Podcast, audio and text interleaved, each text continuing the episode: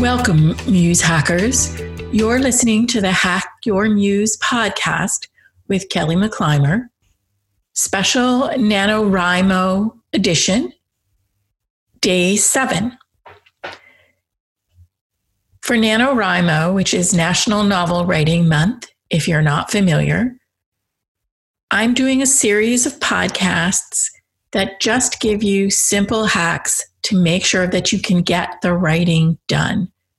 1700 words a day is a lot.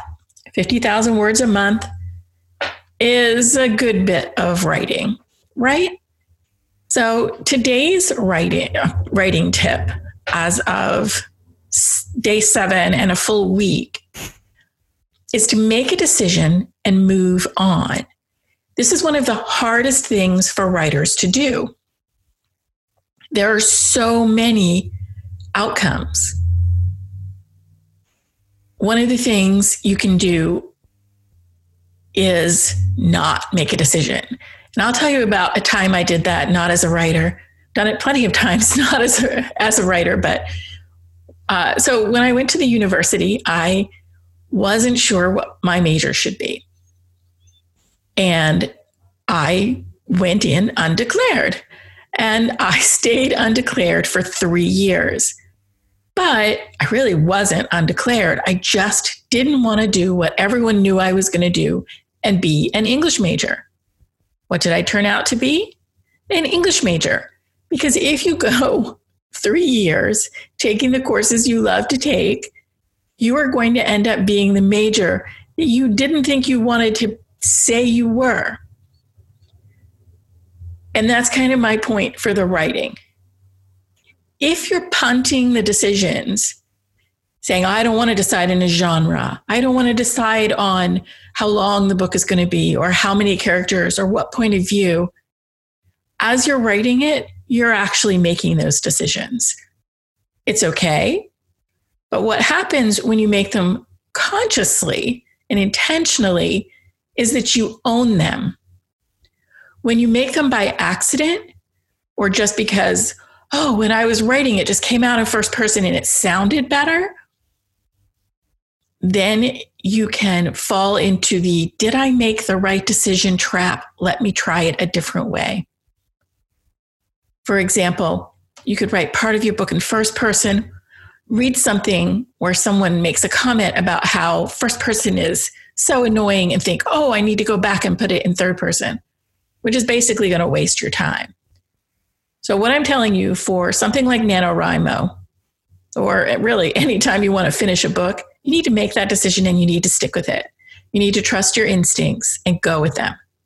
You can always make changes or rewrite once you're done, but you're not going to really know if it's the wrong decision until you're finished. So finish the book with the decisions that you intentionally make, make the decisions intentionally. The other part of making a decision is that sometimes when you sit down to write and you're like, I have nothing to write about, you know that's not true, especially if you're sitting down for NaNoWriMo and you're writing a book, you've already said what the book is, it has a title, it has characters, it has pages in it. You know something needs to happen, and you're stuck deciding what's going to happen.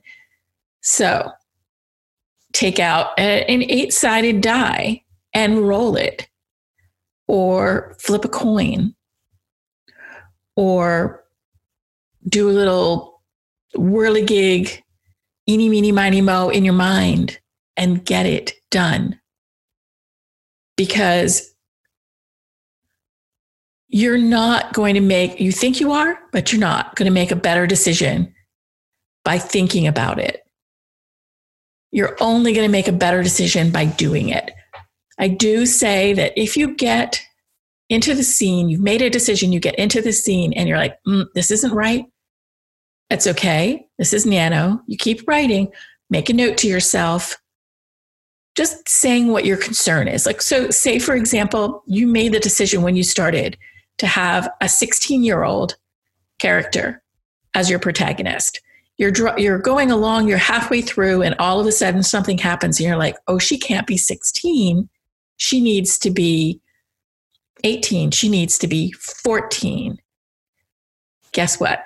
It's okay. It's fixable. Just keep moving on and you can change that decision later. Don't feel like you wasted your time. Don't feel like you need to go back and question everything. Make your decision and move on, and you will get to the end of your 50,000 words, and you will still end up surprising yourself. Okay?